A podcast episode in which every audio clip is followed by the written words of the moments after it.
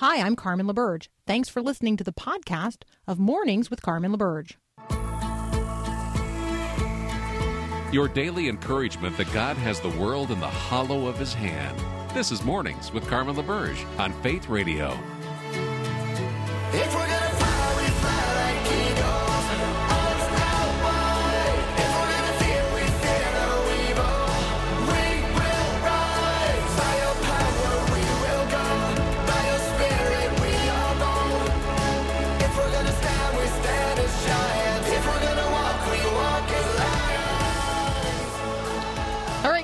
Again. It is uh, the 9th of uh, November.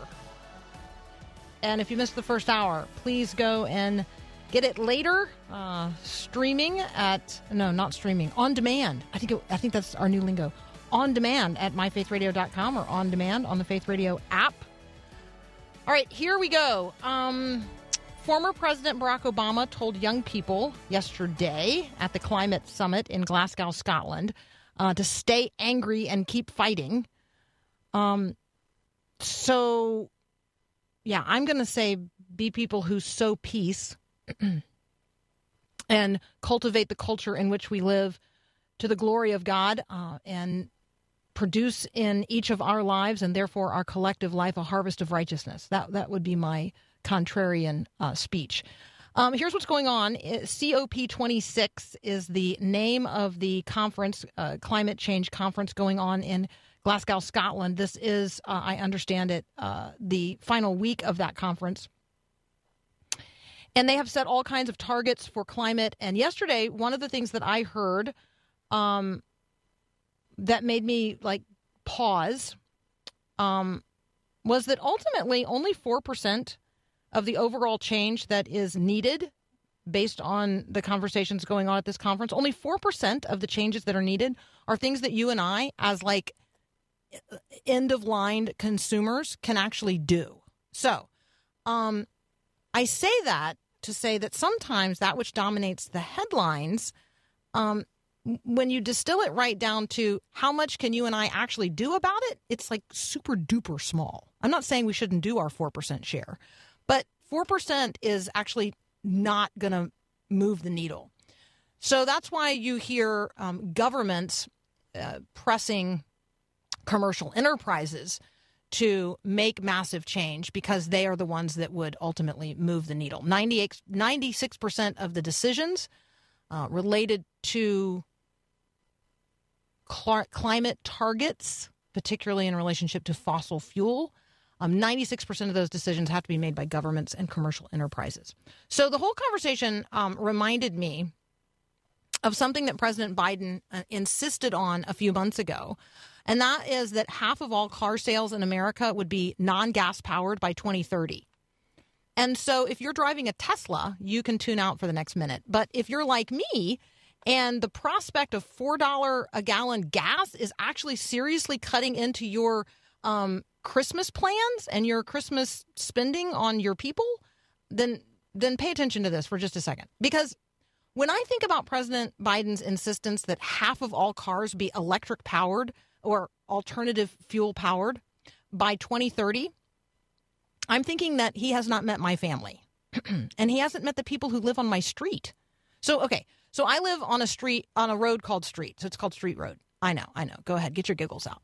Um, one family on our street, um, I could see one family. There's one family on our street that I could see, like, oh, absolutely choosing an electric vehicle the next time that they go buy one. There's two drivers in that household.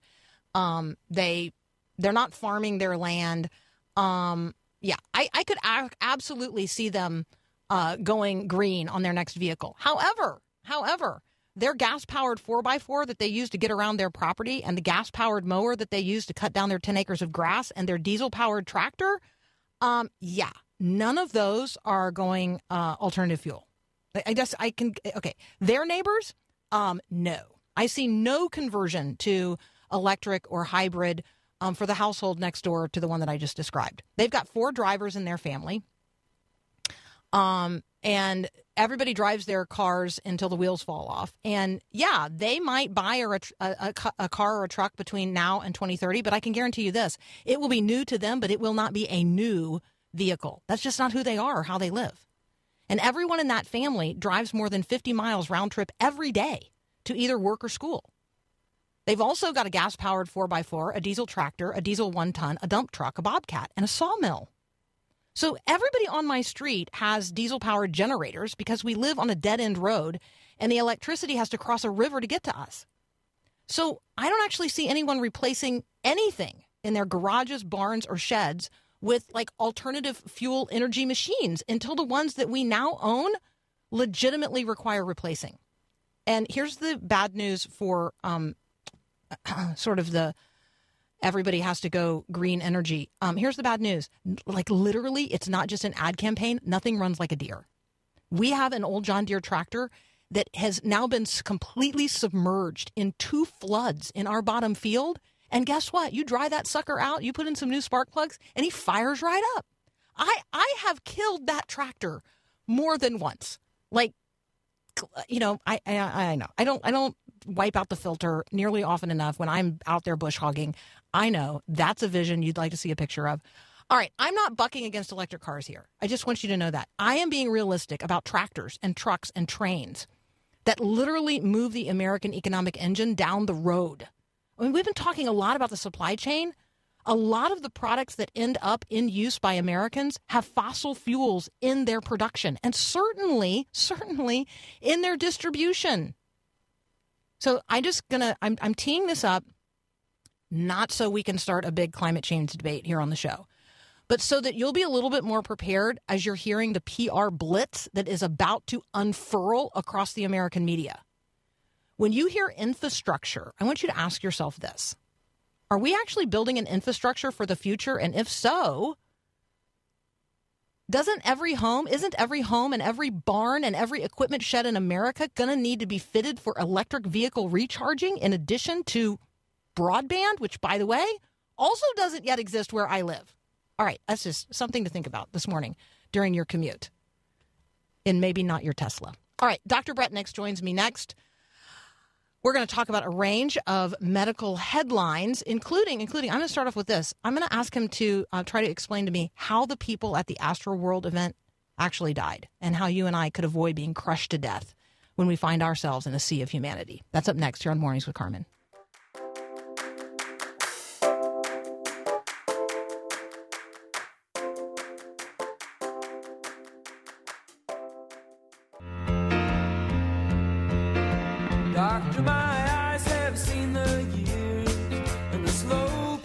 All right, I'm going to get to your um, comments and commentary. Uh, a spe- specific shout out to Mike, who is 120 miles from Fargo and Bismarck and doesn't know how he's going to get round trip in the winter if they take away uh, his gas. So there you go. Yeah, I know. I feel for you.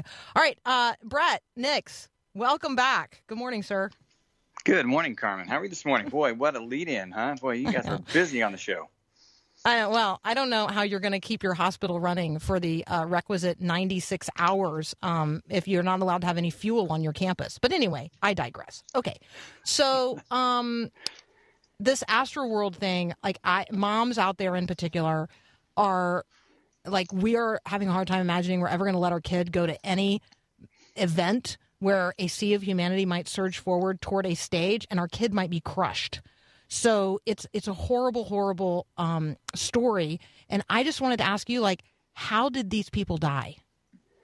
Yeah, I mean it's amazing when you look at the uh, the footage and you see, like you said, a mass of humanity in that space.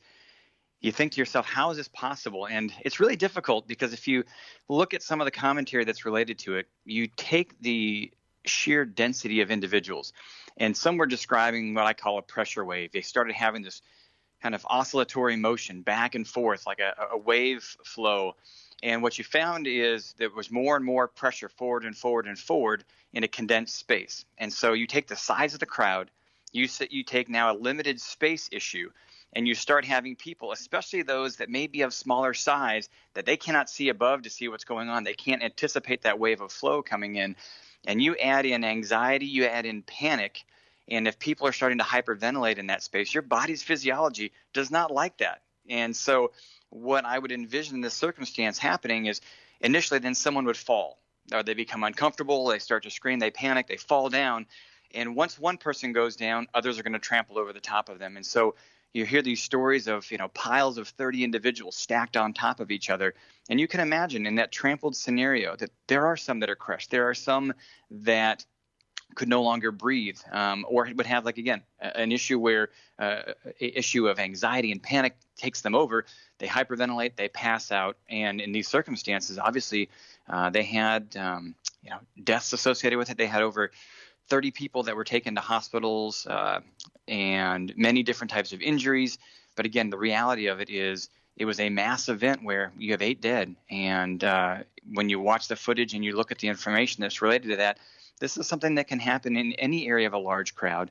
Uh, this was unfortunately just a, a, uh, a, perfect storm, if you will, for those that were caught in the middle of all of that mix. Okay, that's that is really helpful. Um, when when I think about avoiding um, I mean, it, it's hard to imagine if you were in the midst of it how you could avoid it. Is there anything if you find yourself in this kind of situation? Like I'm thinking, you move to the margin as fast as you can.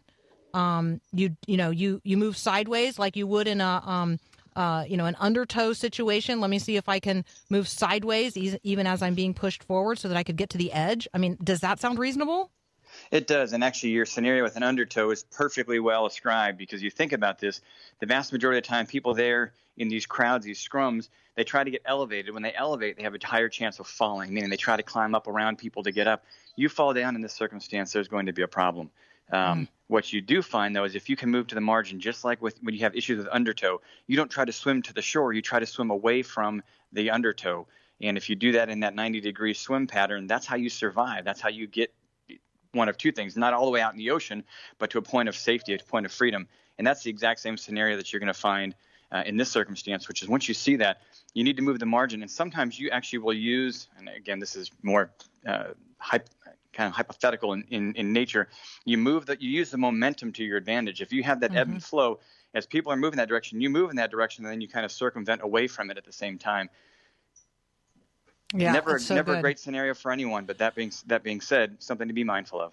Yeah, and I, I just I just confess to you something I had never thought about prior to this, and I feel like if I haven't thought about it in advance, chances are I'm not going to think about it, and I'm not going to think of it in the moment. So we'll just use this as seeking to equip ourselves and one another with a you know, what if scenario and um, a little bit of at least my mind has thought about it in this passing moment today. All right, let's take a very brief break. When we come back, I'm going to ask Dr. Bret Nicks about the new COVID treatment pill now just on the horizon. That's up next here on Mornings with Carmen.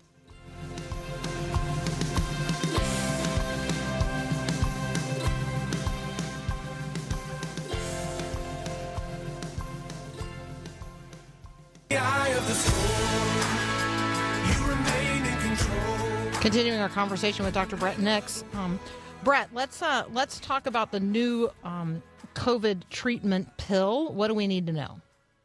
Well, it's interesting. You know, the data is coming out right now. We still have to spend a little bit more time looking at it, but the reports to date are actually quite fascinating. You take individuals that have had COVID, that have COVID, uh, that are not immunized in this study, and they're given a tablet. They're given a pill, not an IV, not an injection, not an infusion, something that everyone can take. And what they are showing in their early data sets are that they decreased hospitalizations by almost 90%. That would be typically 10 people who would be hospitalized. Now, nine of them don't have to be uh, because of COVID uh, in their data set. Now, what's interesting about this is we're looking at issues of illness, we're looking at issues of exposures in this in this treatment data set, and people are saying, well, is this a new drug or is this something that's that, that that's come across as, as a, a new uh, uh innovation? And it's not. This drug was first identified back in our last big beta coronavirus outbreak, SARS, back in 2003. And so last year, the company researchers pulled it up and said, hey, let's go ahead and study this for COVID 19. And uh, given the similarities between the beta coronaviruses, found that this one uh, works exceedingly well. And what it does is it goes in and just blocks enzymes the viruses need to replicate, to multiply within the human body. This is not anything that's relatively new at all. It's just the same type of treatment process that revolutionized treatment for HIV and for hepatitis C.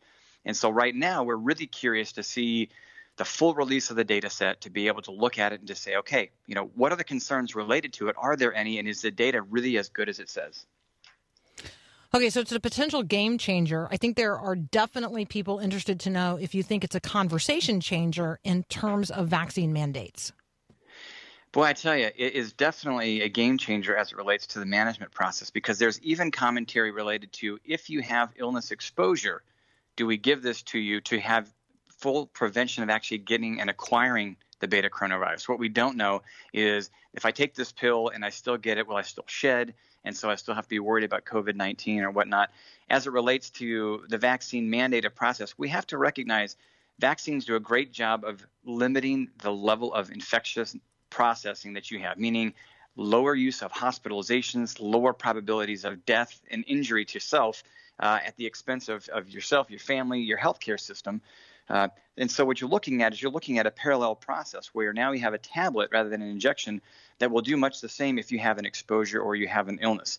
The goal in the process here is to decrease hospitalizations and to decrease deaths. And so it definitely becomes a piece of the conversation related to uh, immunization mandates and the value proposition therein.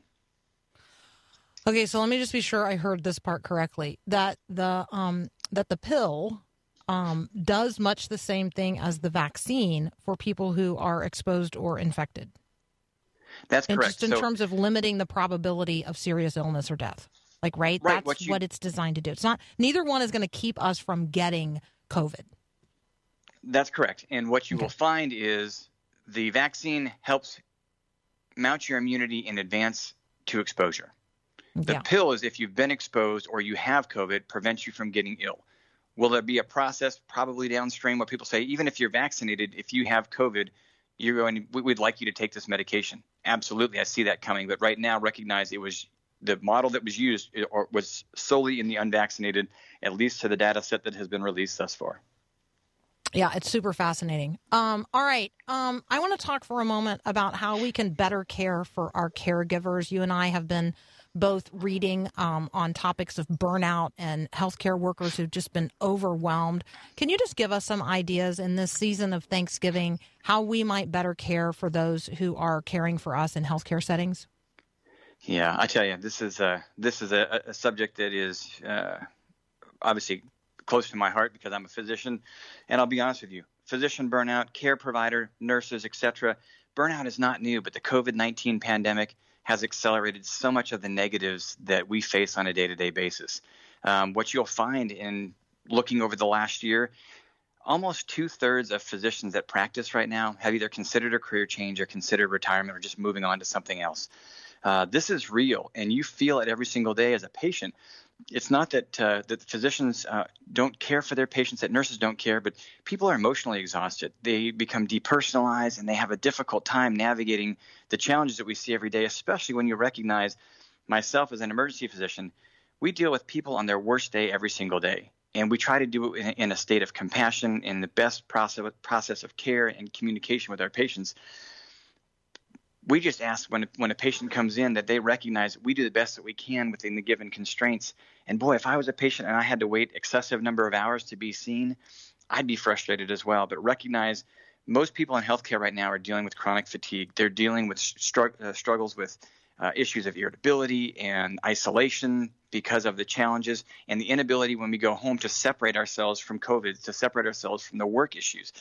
And what happens and what you've seen is we now face uh, work shortages. We don't have enough nurses. We don't have enough care providers to actually do what we need to. And that gets into situations where, on a day to day basis, most hospitals can't even staff half of their beds. And so that just exacerbates what the patients feel, but increasingly challenges the physicians and nurses to a point of frustration where we want to do more, we want to do better, but there's no longer the resources or the support to do so. So it is a perfect storm. And unfortunately, I don't think that it's going to get worse. So patience, uh, recognition that people are doing the best that they can, even in the worst circumstances, are things that really go a long way. All right, that is um, tremendously helpful. Thank you so much. Um, thank you. Uh, we want you to be encouraged as well. Uh, for those of you who are anywhere in the uh, healthcare world and industry, if you're looking for encouragement, collaboration, information, connection, we'd invite you, uh, encourage you to check out what's going on at Christian Medical and Dental Association. You can do so at cmda.org. Bret, as always, thank you so much for joining us this morning. Carmen, always my pleasure. Have a wonderful Have a Tuesday. blessed day. Uh, we're going to take a break for Break Point.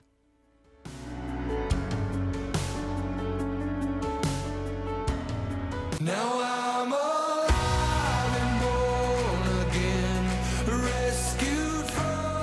the Alrighty, uh, I went to the grocery store. I have started accumulating, uh, procuring the necessary component parts of a Thanksgiving meal.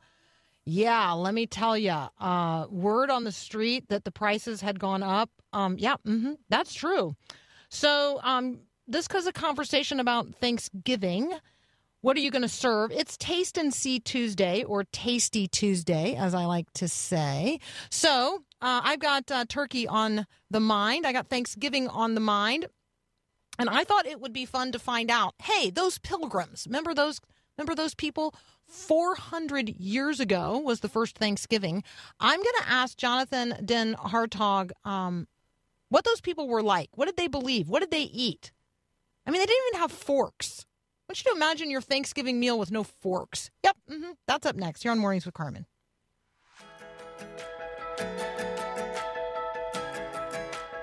This is Max Lucado. Do you know the theory of the butterfly effect? It goes something like this A butterfly in West Africa flaps its wings, and at just the right time, it stirs the smallest of air gusts. The burst of air grows, rippling around the globe until it results in a hurricane in, let's say, Florida. Now, I'm on board with the butterfly part. It's not the result I question, it's the randomness. Who finds consolation in a philosophy of happenstance? But I do find great comfort in promises like Ephesians 1:11.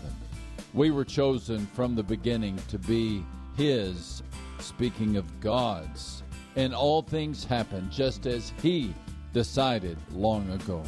The butterfly might stir, but only with the permission of God can a wing flap create a hurricane. I can only imagine when that day comes. All right, Jonathan Den Hart- Hartog is a back. Uh, he is a professor at Samford University. He teaches history. He's also an Iowan. I didn't know that until uh, until this conversation, so we might have to talk about that. He's a historian of early America, especially in relationship to religion and politics, and I am going to ask him today about all things Thanksgiving. Jonathan, welcome back to Mornings with Carmen. Well, well, thank you. So so good to be here again, and yes, proud proud to be an Iowan as well as a historian. Okay, so um, as an Iowan, take us back to the Thanksgiving table.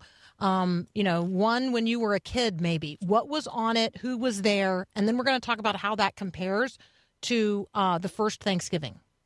Yeah, that, that's a great great place to start because we have both our experiences, um, and I'll just think of of mine. Like we really did look forward to it, and my my parents would both get up early to uh, prepare and to you know take care of that turkey so it was just right.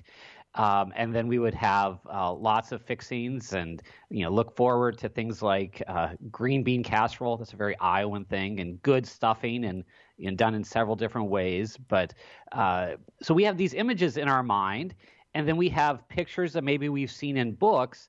But then when we think of the first Thanksgiving, it was probably much different than we imagine and probably wilder and more unexpected, which I think makes it fascinating to think how that experience uh, in probably 1621 uh, differs from what, what we celebrate today.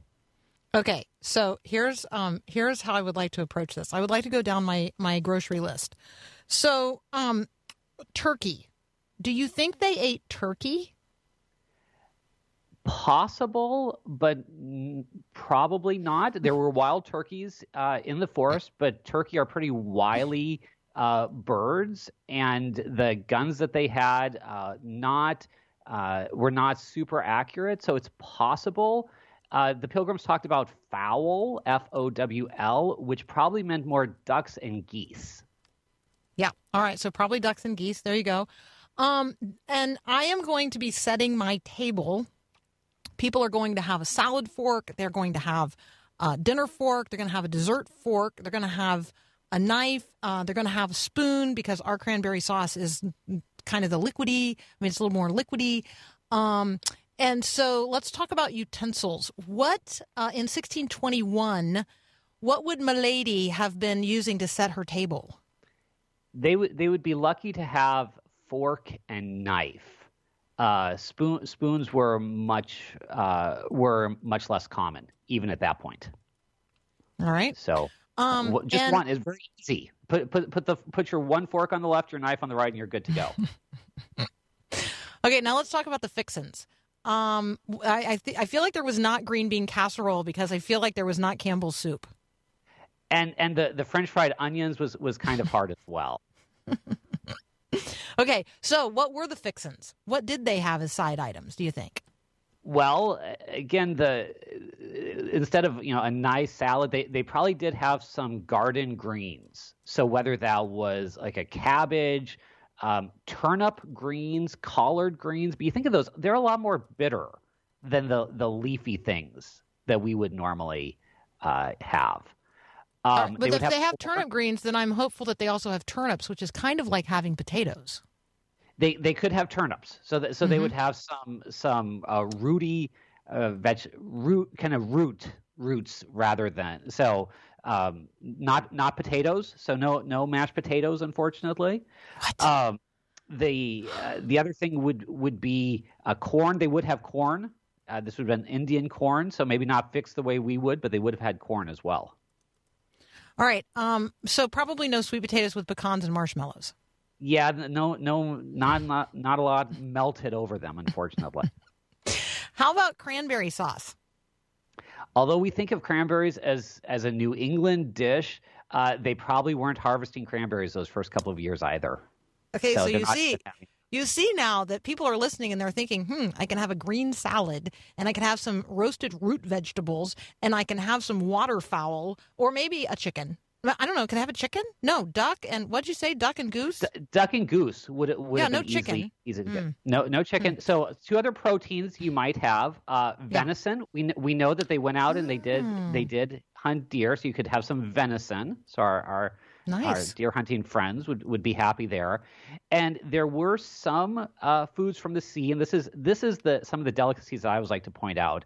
They were able to uh, catch fish, so you'd have have some fish involved, but also in the fall in New England, uh, eel was very accessible. So if you if you're looking forward to some eel on your Thanksgiving day, that would also be on the table. Oh, okay. So um, now let's move to the dessert course. Um, was there pie of any kind? Was there pie in 1621? The English would probably have thought of pie as as a crust that you'd probably more savory pie, right? You could you could again bake your bake your venison in there, bake your vegetables in there.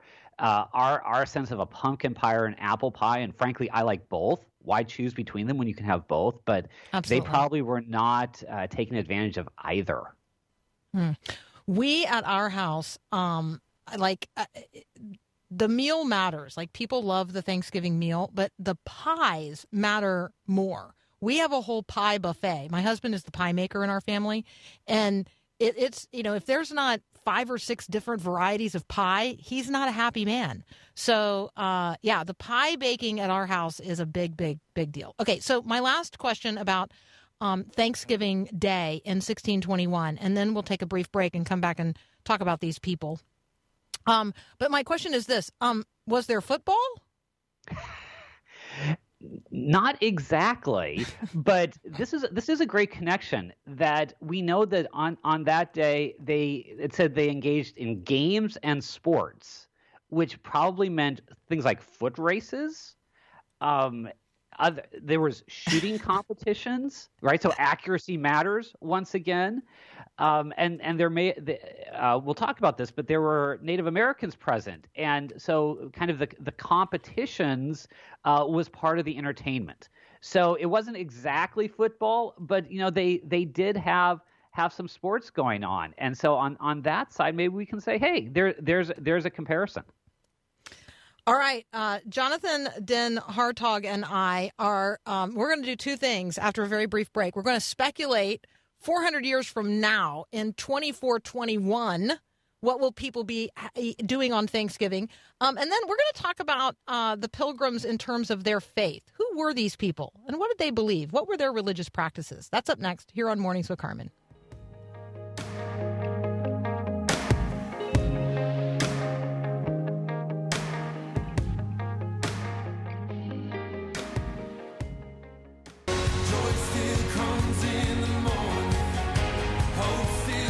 All right, one shout out for the green bean casserole lady. Uh, for those of you looking for an update on that, my comment that they couldn't have possibly had green bean casserole because they didn't have Campbell's soup.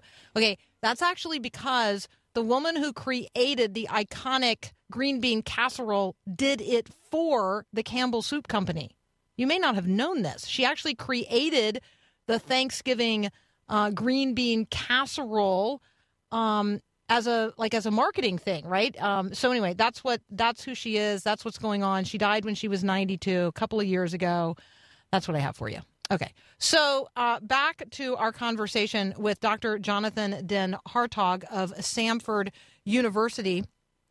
Um, speculate as a historian. So we look 400 years back. We talk about the Pilgrims and their Thanksgiving. If we were to, you know, mark this date uh, this year in time and then forecast 400 years from now, will they still be using forks? Will they still be eating turkey? What's going to be happening on Thanksgiving in, I don't know, my math is pretty bad, 24, 21? Right. Uh, fir- first of all, I think we're showing a lot of self-discipline here. That I, I don't know about you. I'm I'm famished now. I'm I'm just thinking about about the Thanksgiving meals. Okay, but we're, I we're already keep made. Going. Let me just go ahead and confess. I already over the weekend. I I like made a practice, uh, a practice version of our Thanksgiving stuffing because we love it so much and we only eat it once a year, and that seemed ridiculous. And so because I already had all the fixings, because I'm you know trying to get them in advance, I'm like, oh, forget it. I'm just making it. So we're. I know. I have no dis. That's a confession that I have no discipline, and we're going to have Thanksgiving stuffing tonight. That is a great strategy. We actually have have been practicing how we're going to fix our turkey this year. We're, we're looking to to grill it. So we've had a couple of Ooh. practice runs already. So the, Nice. the, these are good types of practice I endorse. Well, so the the first thing that as a historian I think about is what could the pilgrims have thought was going to happen 400 years from them, right? Where uh, if you would have told them, uh, first of all, you would tell them, well, the people in New England would not be English, right? They, they would say, we, we came to do this partly as Englishmen and partly for, for the English nation, nation. And you'd say, well, you know, not going to be ruled by England. And then you'd have to explain an entire American Revolution. Or the, the government is going to stretch from the Atlantic coast all the way to the Pacific coast. I think they would be shocked. Um, or, or you might say people would be speaking in disembodied voices from Alabama uh, to uh, to Minnesota and connecting with people in Tennessee and broadcasting across around the world. They would say, "What what kind of sorcery is this?"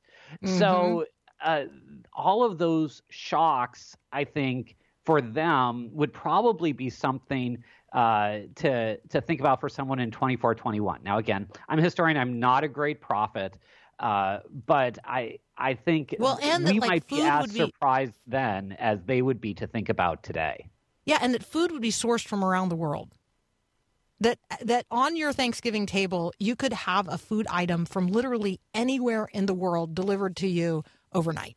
Like I they Right. would be, uh, uh, yeah, they'd be like, no way. Oh, that you could have somebody bring Thanksgiving to your house without you ever having to lift a finger. Like they'd be surprised by that as well. All right. Well, let's uh, you could let's order it up on an something called an app, an app. on your phone that's not connected to anything that uses electricity.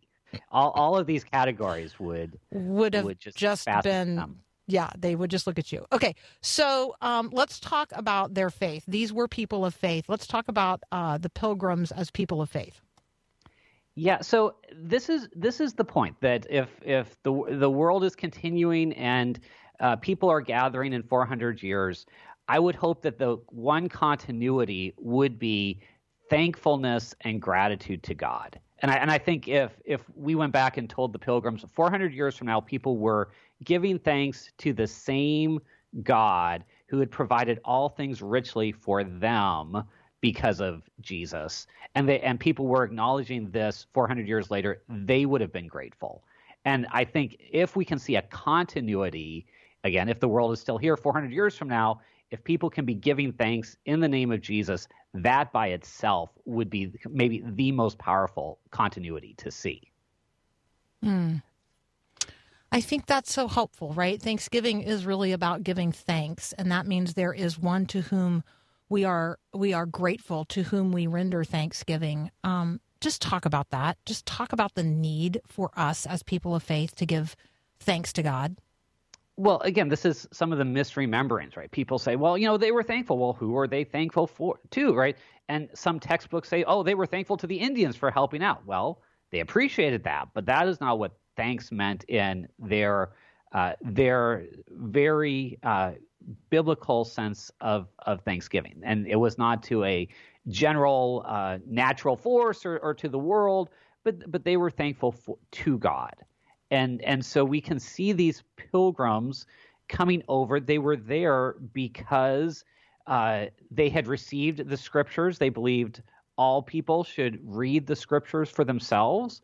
And when they read there, they they found the the good news of, of Jesus, and it transformed individuals, it transformed communities, it it caused a little group, and, and we're talking just a, a few hundred in a corner in England. The town was Scrooby, to say we we need to practice this in our church, and whether that was in England or later in Holland or subsequently in America, uh, they said we have to guide all of our activities by the Word of God. And so they were deeply shaped by that. And of course, you can find many commands in the scriptures, like I'm thinking First Thessalonians 5, to give thanks always.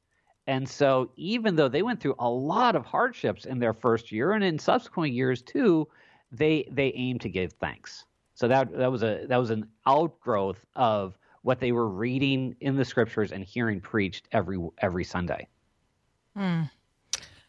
I um I feel like redeeming the the reality of Thanksgiving um, as giving thanks to God for every good and perfect gift which you know come from His hand. Um, I, I think that that would be a really good restoration for each of us, um, and certainly for our nation. I mean, when we think about you know the day of Thanksgiving and the season of Thanksgiving and being called to um, give thanks, you know how how are we doing that as a secular people? If there is, I mean, if there is no God, to whom are we giving thanks? And so, I think it's a good opportunity and reminder for Christians in the culture today as well. To to direct it to God, and let's let's also say give thanks even in hard times. Um, as as I was going back and thinking about this, the, the pilgrims were coming out of the hard winter. Do you know that of the 100 pilgrims who left England, 50 of them died the first year. So a- an entire half of their number died the first winter. So there were there were orphans. Um, there were only I think four marriages in which one of the couples did did not uh, die during that first winter. So there were widows, there were widowers. They had lost a lot in that first year, and yet they were able to to find ways to give thanks. And and so Thanksgiving comes not out of you know everything's going well and I'm pleased with the world. It can also come out of of hardship and, and hard times. Jonathan, so helpful. Um, such a blessing to get to talk with you again. Blessings on your Thanksgiving with your family. Thank you so much for joining us today. Thank you. Hope you enjoy all that time, including the, the pie bar. That's just a beautiful image. Oh yeah, there's a pie bar, and there's going to be venison because uh, we, my husband had a successful hunt this past weekend. So there you go. We are we we do the wild turkey and the venison because uh, yeah, that's that's where we live, and we have that opportunity. So thank See, you. ra- Um, thank raise you. that all and, and connect it to the pilgrims. Yeah. Oh no, totally, absolutely. But I still am going to serve cranberry sauce and probably green bean casserole. So there you go. No, no objections there. Thank you so much, Jonathan. All right, we got to take one more day. brief break, you two, and then we'll be right back.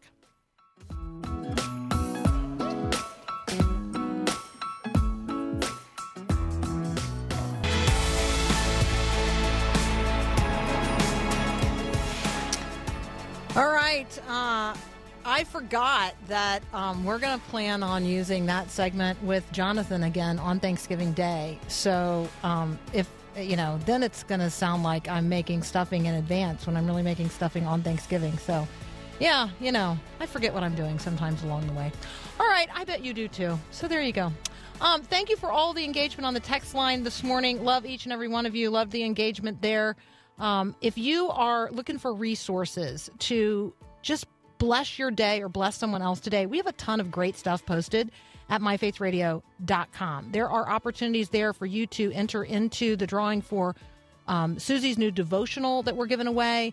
Um, opportunities there for you to get the verse of the day, a welcome packet. I mean, we got all kinds of stuff going on. So don't miss out on it. Use it as a, a place where you can visit and then you can invite others who you know to engage as well. Please use the material we're posting. Like, that's why we're doing it. Uh, to pass it along to you and then through your hands into the lives of others. All right. I love you. Have a great day. God bless. Thanks for listening to this podcast of Mornings with Carmen LaBerge from Faith Radio. If you haven't, you can subscribe to automatically receive the podcast through iTunes or the Google Play Music app. That way, you never miss an episode. It's also available anytime at myfaithradio.com.